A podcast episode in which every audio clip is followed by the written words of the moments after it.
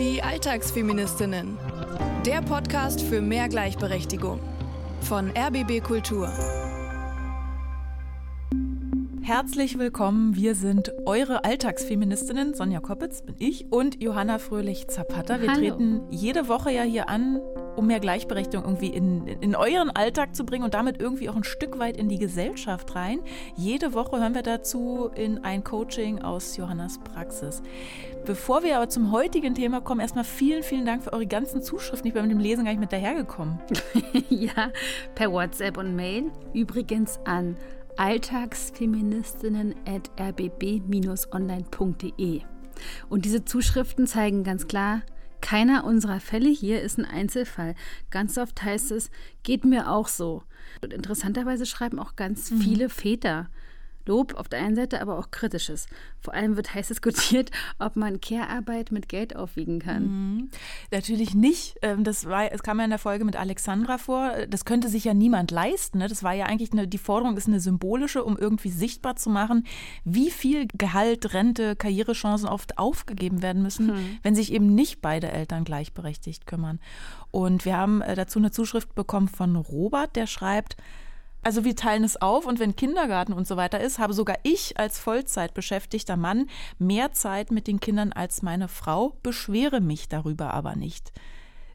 Was mir da aufgefallen ist, ist das Wort sogar und beschweren. Also da kommt irgendwie so raus dieser Spagat der neuen Väter, die mehr machen wollen und irgendwie auch merken, sie müssen. Also zwischen mehr Einsatz und eben dem alten Narrativ, dass es eigentlich Aufgabe der Mutter ist. Apropos, ich habe hier auch noch was rausgesucht. Sascha, der schreibt, die Frauen sollten zur wirklichen Gleichberechtigung auch Rechte an die Väter abtreten. Im Familienrecht passiert das an vielen Stellen zu selten, schreibt er. Mhm. Wenn Väter ein Mitspracherecht zum Beispiel bei der Sorge hätten, gleichberechtigt wären, würde sich ad hoc sogar die Arbeitsplatzchance der Frauen verbessern und die Last in Anführungszeichen der Alleinerziehenden würde sich auf beide Geschlechter verteilen. Also ihr seht, also es ist ein Wespennest, ein wichtiger Dauerbrenner dieses Thema und deswegen geht es auch heute mal wieder, muss man sagen, ums Thema Aufgabenverteilung in der Familie. Ja. Es ist wirklich ein Kernthema und es ist wirklich, ich habe es ja schon mal gesagt, aber dieser Care Gap ist die Ursache aller anderen Gender Gaps. Aber gut, zum Fall von heute, soll ich kurz erzählen? Ja, Iris. Wen haben wir heute? Iris hat sich vor rund 7 Jahren in ihren Mann verliebt, der eine bipolare Störung hat. Dass der Mann bipolar war, wusste sie auch von Anfang an. Sie haben sich mit der Krankheit kennengelernt und haben jetzt eine Tochter, die 3 Jahre alt ist. Mhm. Und die Tochter, die war ja beim Coaching dabei und hat Cartoons währenddessen geguckt. Und manchmal hört man sie im Hintergrund kichern, also wundert euch nicht. Wir hören mal rein. Am Anfang irgendwann hatte er auch eine ziemlich starke manische Phase. Mhm. Die habe ich dann noch irgendwie miterlebt und dachte aber halt immer, dass man da zusammen irgendwie dagegen ankommt und was man sich wünscht ist, dass beide so gesund es geht irgendwie sind und glücklich sind.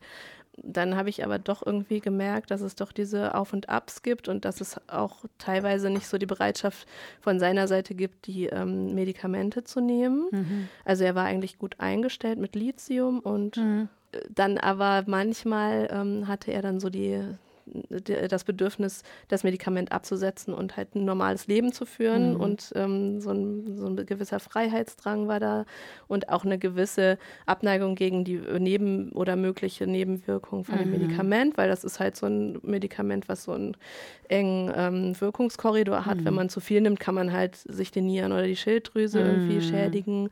Wenn es unter der Konzentration ist, die es haben sollte, wirkt es nicht mehr. Ich bin so dankbar darüber, dass Iris hier ihre Erfahrung mit uns teilt, weil mentale Gesundheit ist ja mein journalistisches Kernthema, weil es immer noch so an Wissen hapert, an Aufklärung, Verständnis mangelt. Wir müssen immer wieder über psychische Erkrankungen sprechen, weil die können, das ist, sage ich mal, wie so ein Mantra, die können ja jeden Menschen treffen, der eine Psyche hat, also alle von uns.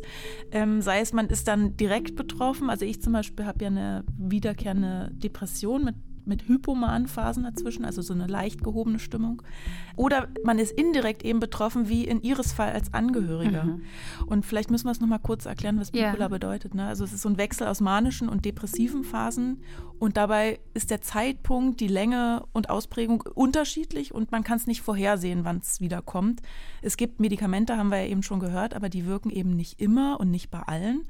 Und es gibt während der Manie oft die Tendenz, die wieder abzusetzen, weil man denkt, ey, ich bin der König der Welt, ich brauche doch keine Medikamente. Und das muss Mann oder Frau als Partnerin dann erstmal aushalten. Wie geht's denn Iris dabei? Iris hat sich selbst als eine Therapeutin, die niemand gefragt hat, beschrieben. Mhm. Sie steckt in dieser typischerweise super ambivalenten Rolle der Angehörigen eines psychisch Erkrankten. Es ist eine hohe Belastung, da Angehörige eben nicht im Mittelpunkt der Behandlung stehen. Und das ist eine echte Herausforderung und auch kein Einzelfall. Ja, und die Krankheit allein ist ja schon eine anspruchsvolle Aufgabe für die Partnerschaft. Das Kind von Iris und ihrem Partner hat nochmal alles verändert. Mhm. Also das hat sich dadurch halt verstärkt, dass ich vielleicht auch gemerkt habe, dass die Beziehung da auch so eine war, dass ich irgendwie so eine versorgende oder Verantwortung übernehmende Position eher hatte und er halt eher derjenige, der versorgt wurde. Und das ist, und ich war dann halt nicht mehr dazu fähig, weil ich mich halt um meine Tochter kümmern muss. Also ich verstehe mich ja eigentlich gut mit ihm und ich liebe ihn auch, aber das wird mir quasi dann immer wieder so entrissen. Mhm. Wir sind ja im feministischen Coaching. Was hat dich denn angesprochen? Welchen Aspekt hast du jetzt, wenn wir deine Situation kennen, welchen Aspekt hast du daran interessant gefunden, an dem, was wir hier machen? Ja, und zwar habe ich immer wieder halt auch darüber nachgedacht und mit anderen Freundinnen von mir, die auch Mütter sind, über dieses ganze Thema Vereinbarkeit von Beruf und Familie und vor allem halt Aufteilung der Aufgaben in der Beziehung und bin da schon darauf gestoßen, dass die Problematik von Beziehung zu Beziehung wirklich auch konstant ähnlich ist, dass ich aber bei dadurch, dass mein Mann psychisch krank ist, dass das auch als Ausrede dienen kann. Und oder was heißt als Ausrede? Manchmal ist es einfach das Totschlagargument. Wie kann mein Mann, wie können wir uns das 50-50 aufteilen, wenn er aber krank ist, wenn er von seiner Zeit, die wir gemeinsam verbringen, einfach 70% der Zeit mindestens entweder depressiv oder manisch ist. Wenn wir jetzt von diesen 50-50 reden, ne? Ich wage jetzt meine steile These, okay? Dass das gar nicht geht. Also meine steile These ist, dass 50-50 gar nicht realistisch ist und in keinem Fall funktioniert. Mhm. Wenn wir jetzt vielleicht mal von diesem Ideal wegkommen, das will ich jetzt mal kurz, nur so als Gedankenexperiment, von diesem Ideal paritätische Elternschaft 50-50, müsste eigentlich Ziel jedes feministischen Coachings sein, oder? Und trotzdem. Also ich glaube, ich bin hier falsch. Ich gehe. Wir wollen einfach mal wie so ein kleines Gedankenexperiment wagen. Da verlieren wir ja gleich die Hälfte unserer Zuhörer und Zuhörerinnen, wenn du jetzt sagst, das geht nicht. Also eigentlich wollen wir doch genau dahin, zu 50-50. Das steht ja sogar auf unserem Podcast-Cover, das müssen wir jetzt ändern. Ja, also ich meine, meinst du, geht das nicht, wenn ein Partner krank ist oder geht 50-50 sowieso nie? Also vielleicht geht's nicht. Und vielleicht ist es auch gar nicht unser Ziel. Also Iris spricht hier von der Zeit, diesen 70% der Zeit, in der er als Vater für eine gleichberechtigte Elternschaft ausfällt. Und ja. Ich wollte dich nicht unterbrechen. Nee, ich könnte jetzt einen Vortrag halten, aber unterbrech mal lieber. Aber ich habe gerade gedacht, das ist doch schwer, das im Fall von Iris voneinander zu trennen. Also übernimmt der Partner Pausenbrot und Pick-up-Kurs nicht, weil diese Aufgaben unattraktiv und unbezahlt sind. Ich überspitze jetzt, ne? Oder macht die Erkrankung einiges wirklich unmöglich? Weil Iris spricht ja davon, dass die Krankheit manchmal auch so dass sie das als Ausrede empfindet. Mhm. Also Iris leistet in jedem Fall hier doppelte Care-Leistung, wenn wir so wollen. Sie übernimmt neben dem Großteil, diesem Löwenanteil, weil sie ist die Konstante der Fürsorge für die Tochter, auch den Teil der emotionalen Arbeit. Dies bedeutet, Angehörige eines psychisch erkrankten Menschen zu sein, mit den sich verändernden Konditionen, du hast es beschrieben. Und das bedeutet einiges an Herausforderungen über diese Elternschaft auch hinaus. Ich finde es super komplex. Das ist wirklich, ich kriege ja fast ein schlechtes Gewissen, selbst als Betroffene, wenn ich denke jetzt natürlich an den Mann, ne, der krank ist und vielleicht nicht mehr leisten kann. Hören wir mal, wie die Aufgabenverteilung bei Iris und ihrem Partner aussieht. Wenn er gut drauf ist, ist er da auch sehr willens, das irgendwie zu machen. Mhm. Und er hat auch so ein bisschen schlechtes Gewissen für die Zeit. Also das letzte Jahr war jetzt so, dass er auch lange manisch war und dann ist wirklich alles drunter und drüber und kann man ihn auch nicht ansprechen auf irgendwas. Mhm. So jetzt in der Phase, wo es ihm gut geht, ist er da auch sehr offen und will, und wir wollen einen Saugroboter kaufen. Ja, wir leben in der Dienstleistungsgesellschaft. Embrace it. Also, auf jeden Fall. Jetzt denkt man sich so, oh nein, was denken die armen Maschinen darüber, dass wir sie versklaven für unsere Hausarbeit. No. Jetzt gerade ist es super. Und ja. Das ist der Zustand, den du erhalten möchtest. Ist es der? Ja, schon. Ist es dieser ausgeglichene Zustand? Ja, schon ein bisschen. Das ist auch dieses, weswegen ich ja auch überhaupt das ganze andere mitmache. Mhm. Weil sonst würde man ja sagen, oh, das ist eine total toxische Beziehung, also da muss ich jetzt auf jeden Fall raus. Und das, ja, also es gibt Freundinnen, die sagen auf jeden Fall, ich soll mich scheiden lassen, weil die sagen, also die kriegen halt diese ganzen schlimmen Zeiten halt auch mit und wie es mir dann geht und so weiter. Mhm. Und dann ist das vielleicht auch schon dieses 50-50, wobei man ja sagen muss, er ist jetzt ja auch derjenige, der Vollzeit fast arbeitet und einen Hauptteil des Geldes ins Haus bringt. Mhm. Aber ja, das ist ja nicht das, was ich mir so wünsche. Also ich würde halt schon gerne auch arbeiten und nicht umsonst studiert haben. Mhm. Ich hänge da gedanklich immer noch am Saugroboter fest. Am Rande, Iris, wenn du das hörst, meiner ist eine einzige Enttäuschung. Aber im Ernst, also im Moment klingt so, als wäre bei Iris eigentlich alles tutti, kann aber auch schnell wieder vorbei sein. Also sie schwankt ja quasi mit den Phasen ihres Partners mit. Oder was genau ist ihre momentane Herausforderung?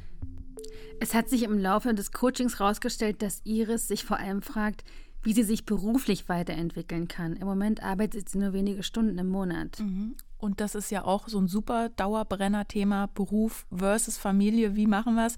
Da haben wir übrigens auch eine Sprachnachricht bekommen. Ihr könnt uns ja immer wieder gerne Nachrichten schicken, mit uns in Kontakt treten.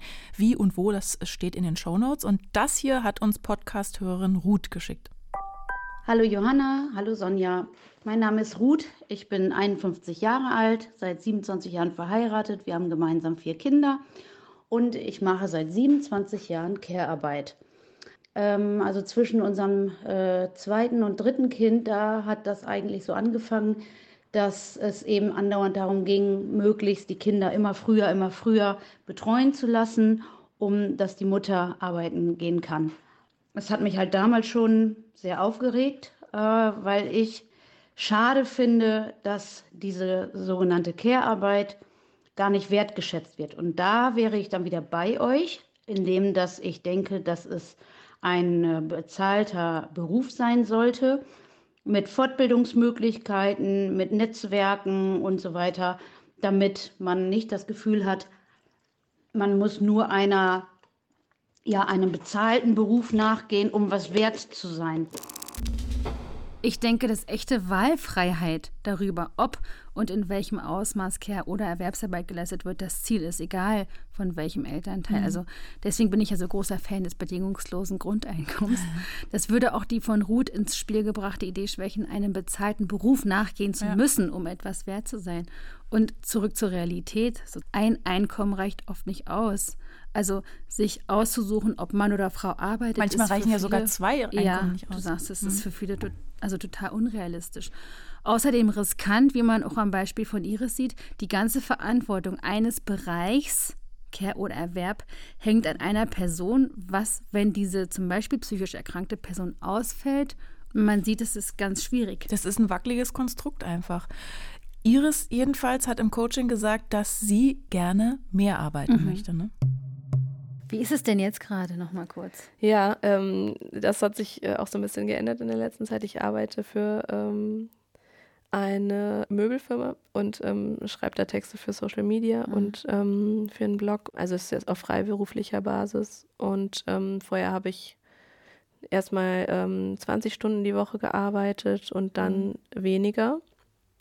Und dadurch hatte ich ja dann auch irgendwie so die Kapazitäten. Das Problem war jetzt nur, dass ich mich eigentlich darum hätte kümmern müssen, andere Kunden zu akquirieren. Und das ist dann halt hinten rübergefallen, weil ich gesagt habe, ja, ich muss jetzt nicht so viel arbeiten, dann mache ich halt Haushalt, dies und das. Und immer finden sich irgendwelche Aufgaben, die dann akut sehr viel wichtiger sind. Und da falle ich irgendwie in so eine Mutti-Rolle, dass ich mich aber halt darum kümmern muss, weil es muss ja ordentlich sein und es muss ja irgendwie sauber sein für das Kind und so weiter.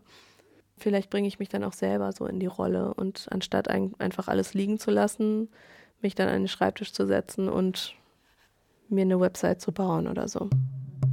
Also Iris will arbeiten, aber will irgendwie auch nicht. Ich sehe mich dabei so auf der Couch liegen und denke so, die Fenster müsste ich mal putzen oder die Website. Also so, ich erkenne mich irgendwie wieder, der Haushalt als Ausrede, um eben keine Kunden an Land zu ziehen? Oder, also verstehe ich das richtig? Nein. Also Iris hat ja bis dato den Großteil der Fürsorge übernommen. Die Arbeitswelt ist auf der anderen Seite sehr dynamisch, ständig neue Software, technische Herausforderungen. Ich kenne es aus der Praxis. Mhm. Viele Frauen haben bei Wiedereinstieg, vor allem nach einer längeren Pause, also so ein diffuses Gefühl, nach einer Pause abgehängt zu sein und das blockiert. Es ist ja nicht nur ein gefühltes Abgehängtsein, sondern auch ein reales. Welche strukturellen Hürden es nämlich für Eltern im Arbeitsmarkt gibt, das hat die Initiative Pro Parents mal sichtbar gemacht mit der Kampagne Gleiches Recht für Eltern. Jetzt komme ich wieder kommt die Zahlenkoppitz, weil fast jede zweite Mutter und fast jeder dritte Vater hat sich aufgrund der familiären Fürsorgepflichten schon einmal am Arbeitsplatz diskriminiert gefühlt. Und diese Diskriminierungserfahrungen, die häufen sich eben in der Schwangerschaft zum Beispiel oder bei der Rückkehr in den Job. 48% der Mütter mit befristeten Arbeitsverträgen verloren sogar ihre Jobs. Deswegen das Ziel dieser Kampagne, das Thema Elternschaft ins allgemeine Gleichbehandlungsgesetz aufzunehmen, damit Eltern eben gegen Diskriminierung klagen können. Bei Selbstständigen ist das Problem ja eigentlich noch ein Zacken schärfer dann, ne? Ganz genau, kenne ich auch persönlich. Es ist eben so, dass nach dieser Babyzeit kein Job auf eine wartet. Iris muss KundInnen an Land ziehen, Websites bauen und eine Aufbauarbeit leisten, die sich langfristig lohnt, aber die erstmal unbezahlt ist. Bei Iris ist die Frage ja arbeiten und Haushalt liegen lassen oder Arbeit liegen lassen und Haushalt machen. Wie hast du mit Iris an diesem Problem gearbeitet? Ja, ich habe mal wieder versucht, also in der Praxis mache ich es ganz oft, so 2 Möglichkeitsräume zu eröffnen. Und dann zu schauen, entweder arbeiten und Haushalt liegen lassen oder Arbeit liegen lassen, Haushalt machen, so reinspüren zu lassen. Also wirklich diese beiden Positionen mal einzunehmen und zu gucken, was passiert. Gut, mit diesem Unerwartetes. Möglichkeitsräumen kann ich mir jetzt noch nicht vorstellen, da hätte ich gar kein Zimmer frei. Wir hören mal, was das mit Iris macht. Welchen Sessel möchtest du denn, vielleicht fängst du mit dem an, wo du die Hausarbeit übernimmst, weil du das gut kennst. Ist der graue. Okay, setz dich doch bitte mal darauf. Ja. Also du hast Amanda in die Kita gebracht, du kommst nach Hause. Was machst denn du konkret? Dies und das. Ich mache erstmal ich frühstücke erstmal, dann mache ich erstmal die Küche sauber. Ja. Spülmaschine und so weiter. Mache eine Waschmaschine an, Wäsche wegräumen, Wohnzimmer aufräumen. Da liegt halt auch viel rum und irgendwie Geschirr noch. Ja, also sowas wie Boden putzen oder sowas, das mache ich gar nicht so oft. Aber nur allein dieses Aufräumen und irgendwie Küche fertig machen und Wäsche waschen, das nimmt schon irgendwie viel Zeit in Anspruch. Vielleicht brauche ich auch zu lange, aber ja. Wie geht's denn dir da? Zuerst bin ich eigentlich so ganz entspannt, weil ich denke, jetzt beginnt irgendwie so der Tag. Ich mache das eben schnell und dann dauert es dann aber dann doch wieder zu lange und dann nach hinten raus. Also wenn ich dann wirklich irgendwie am Schreibtisch sitze, fehlt mir dann doch die Zeit, wenn es dann doch irgendwie länger dauert und irgendwie genug zu machen, dass ich irgendwie zufrieden bin. Also anfangs ganz entspannt und dann?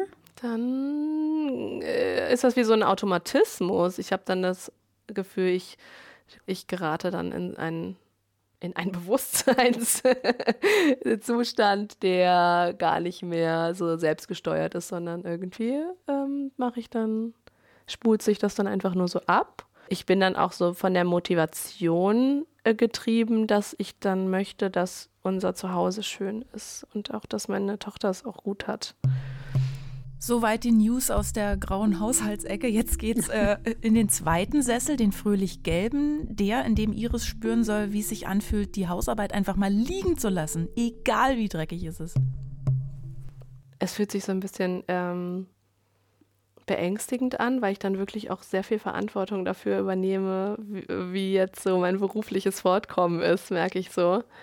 Dann kann ich ja auch nicht mehr sagen, ja, ich musste aber so viel das und das machen, also irgendwelche anderen Sachen, sondern muss mich dem wirklich auch sehr stellen, ne? Und muss dann halt auch Sachen machen, die vielleicht auch so ein bisschen unbequem sind, ne? Wie also irgendwelche neuen Kunden akquirieren oder keine Ahnung.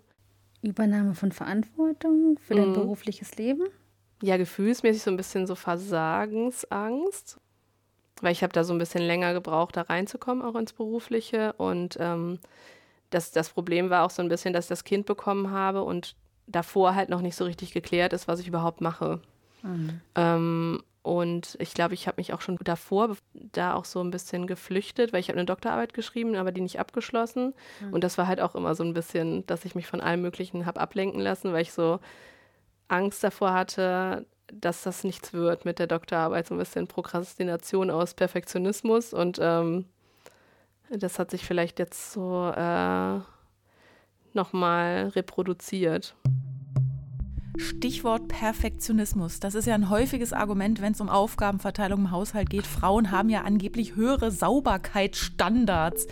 Da gibt es eine Studie von 2004, die zeigt, dass Berliner Bankfilialen, die von einer Frau geführt werden, sauberer sind als Filialen unter männlicher Leitung. Ich frage mich schon, warum man sowas überhaupt in Auftrag gibt. Was hat es denn mit diesem Mythos der sauberkeitsliebenden Frau auf sich? Du sagst es, es ist ein Mythos. Und trotzdem, wir haben es im Podcast schon so oft gesagt, Frauen wird in unserer Gesellschaft die Fürsorgearbeit zugeschrieben. Das ist nicht biologisch begründbar. Es gibt kein Fürsorgegen oder ähnliches. Gibt es auch kein Sauberkeitsgen? Nein, gibt es nicht. Viele Frauen identifizieren sich qua Sozialisation, also mit dem Bereich Haushalt, Erziehung, Pflege und sind durch jahrzehntelange Spezialisierung sozusagen im Laufe eines ganzen Lebens von Anfang an dann in so vielen Fällen sehr, sehr gut darin, vielleicht sogar besser als der männliche Partner im heteronormativen Fall. Viele dieser Frauen haben diesen Teil dann als identitätsstiftenden Part ihrer Persönlichkeit integriert, also identifizieren sich damit. Beste Torte, beste Mutti. An der Stelle mal ein Zitat von Jacinta Nandi aus dem Buch Die schlechteste Hausfrau der Welt. Eine schmutzige Wohnung ist immer nur peinlich für die Frau, nicht für den Mann. Und auch, liebe Hörerinnen, wer kennt einen Mann, der sich für den Zustand der Wohnung erklärt und sich dafür vielleicht sogar entschuldigt, wie es gerade ausschaut, oder in Windeseile alle nochmal durch die Wohnung putzt, bevor der Besuch kommt? Na doch, kenne ich auch. Na komm, Sonja, wer soll das sein? Aber dazu kann ich mal aus dem Nähkästchen plaudern, weil ich habe ja jahrelang mit einer Frau zusammengelebt. Ich war die Perfektionistische, wenn es um Sauberkeit und Haushalt ging. Sorry, Britta, wenn du das hier hörst. Man könnte also annehmen, dass es mehr so ein individuelles Persönlichkeitsmerkmal ist als eine Frage des Geschlechts.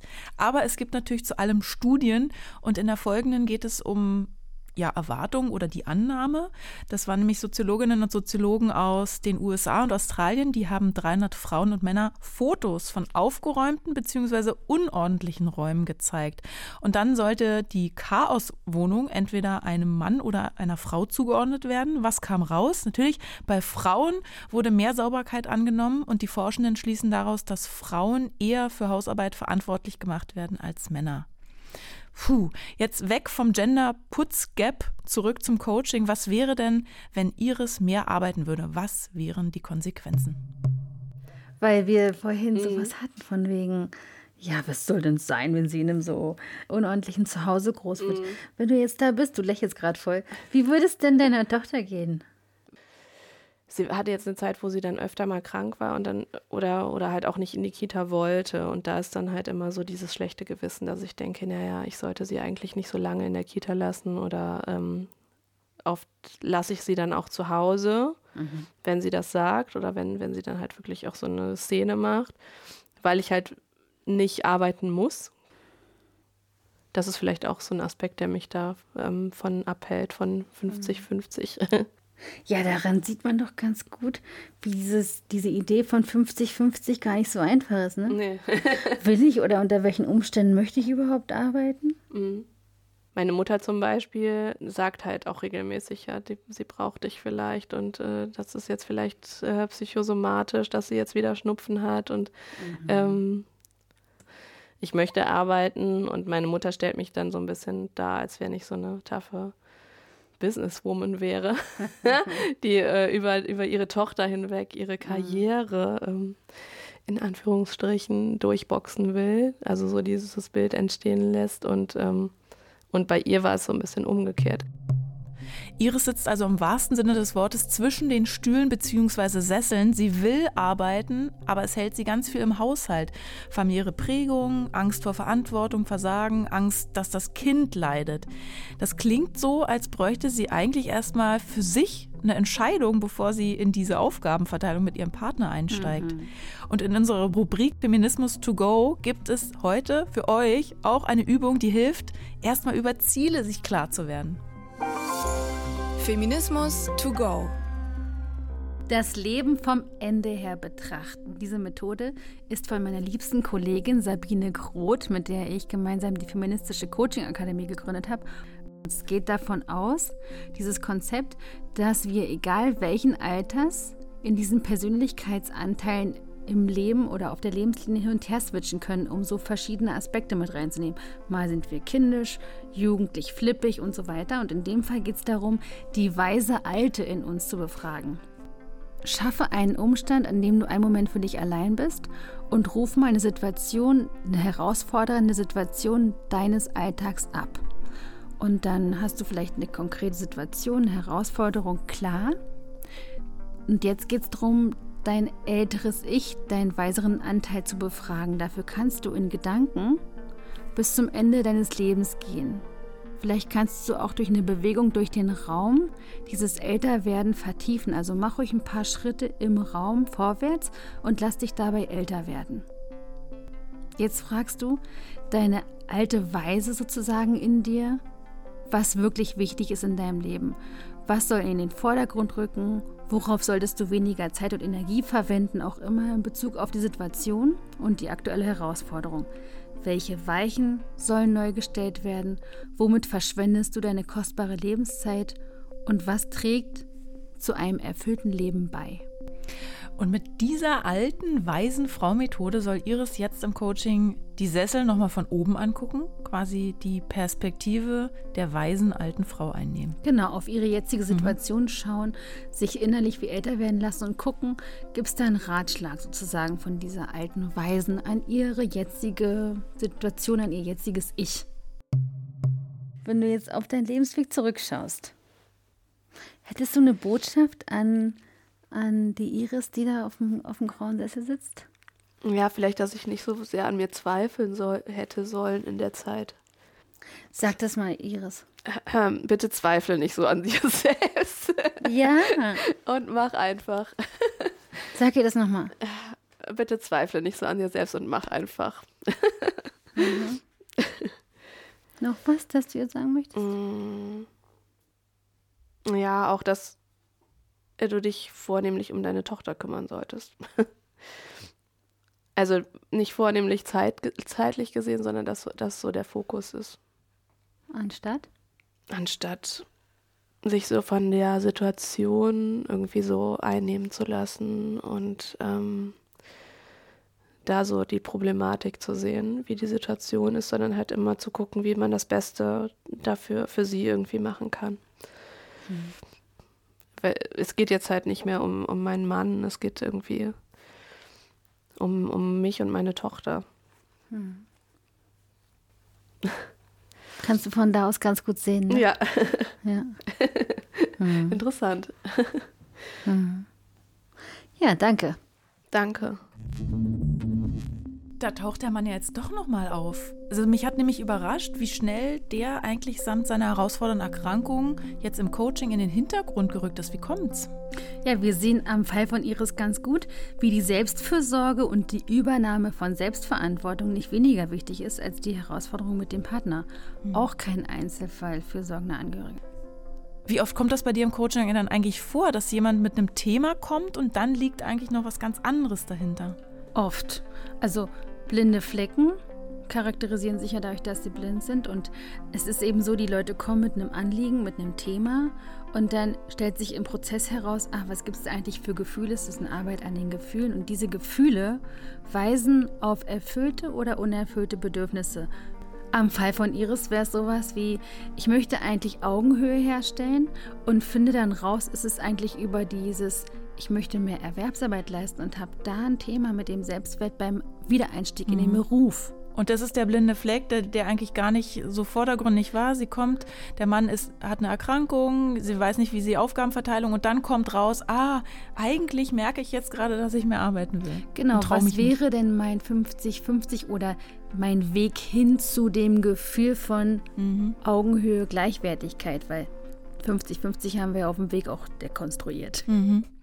Und jetzt seid ihr ja gar nicht dazu gekommen, weil Iris erst ihr Ziel für sich klären muss. Aber was wäre denn die Lösung des Problems der Aufgabenteilung? Ja, also wenn die Ausgangsbedingungen so unterschiedlich sind, zum Beispiel wegen einer Erkrankung oder Einschränkung, oder wenn zum Beispiel jemand eine zusätzliche Belastung hat, sich vielleicht um die pflegebedürftigen Angehörigen kümmert. Also wie geht Gleichberechtigung trotz ungleicher Voraussetzungen? Mhm. Also was ich total wichtig finde, und da braucht es auch politische Rahmenbedingungen und Orte, die man aufsuchen kann als angehörige Person. Selbstfürsorge, Selbstfürsorge, Selbstfürsorge. Und noch ein Gedanke, jede Person wird ja im Laufe ihres Lebens hoffentlich nur für eine gewisse Zeit Empfängerin von Fürsorge, zum Beispiel durch Krankheit. Und es ist sowieso oft so, dass eine Ungleichheit in Sachen persönlicher Grundvoraussetzungen gegeben ist. Wie belastbar, wie viel Spannkraft habe ich denn oder hat mein Partner im Vergleich zu mir. Auch wenn diese subtiler sind als im Fall von Iris, gilt: Grenzen wahren, kommunizieren und Selbstfürsorge, Selbstfürsorge, Selbstfürsorge. Ja, das sagst du so leicht. Das merkt man ja auch am Fall von Iris, da muss man erstmal drauf kommen, was will ich eigentlich, was tue ich dafür? Und ich finde ja, wir können nicht alle Menschen gleich behandeln, weil alle Menschen ja individuelle Bedürfnisse haben, das hast du ja auch nochmal mit dem Bedürfnis angesprochen, aber wir müssen eben alle Menschen gleich fair behandeln, nur wie? Das ist ja immer so schwierig, das üben wir ja auch nächste Woche wieder. Bis dahin hört sehr, sehr gerne in meinen anderen Herzenspodcast rein. Weil das jetzt das Thema mentale Gesundheit haben wir jetzt hier so angeschnitten, dann haben wir gemerkt, es liegt eigentlich bei Iris Fall was ganz anderes dahinter. Aber wenn ihr euch noch mehr zum Thema mentale Gesundheit informieren wollt, das sind 10 Folgen und da berichte ich nicht nur von meinen eigenen Erfahrungen und nehme euch mit in die Psychiatrie. Es geht auch um den Stand der Forschung, um Therapieplatzsuche, Medikamente, um eben auch Angehörige und Teilhabe, weil psychische Erkrankungen einfach alle in allen Lebensbereichen betreffen können. Auch Alltagsfeministinnen. Ja, auch Alltagsfeministinnen können krank werden. Überraschung. Jetzt kommt eine Woche.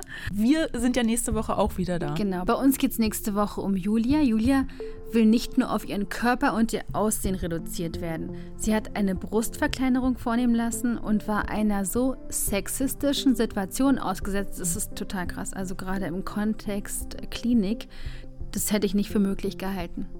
Ich bin schon gespannt. Wir hören uns nächsten Dienstag wieder, wenn ihr wollt. Bis dahin abonniert uns überall, gebt uns 5-Sterne-Bewertungen. Da wären wir so glücklich drüber. Bis dann. Ja, tschüss. Unbedingt. Tschüss. Die Alltagsfeministinnen. Der Podcast für mehr Gleichberechtigung. Eine Produktion von RBB Kultur für die ARD. Mit Sonja Koppitz und Johanna Fröhlich Zapata. Redaktion Franziska Walser und Romy Sigmüller. Sounddesign Patrick Zahn und Kevin Kastens. Aufnahme und Mischung Robin Rudolph. Alle Folgen gibt's kostenlos in der ARD-Audiothek und überall, wo es Podcasts gibt.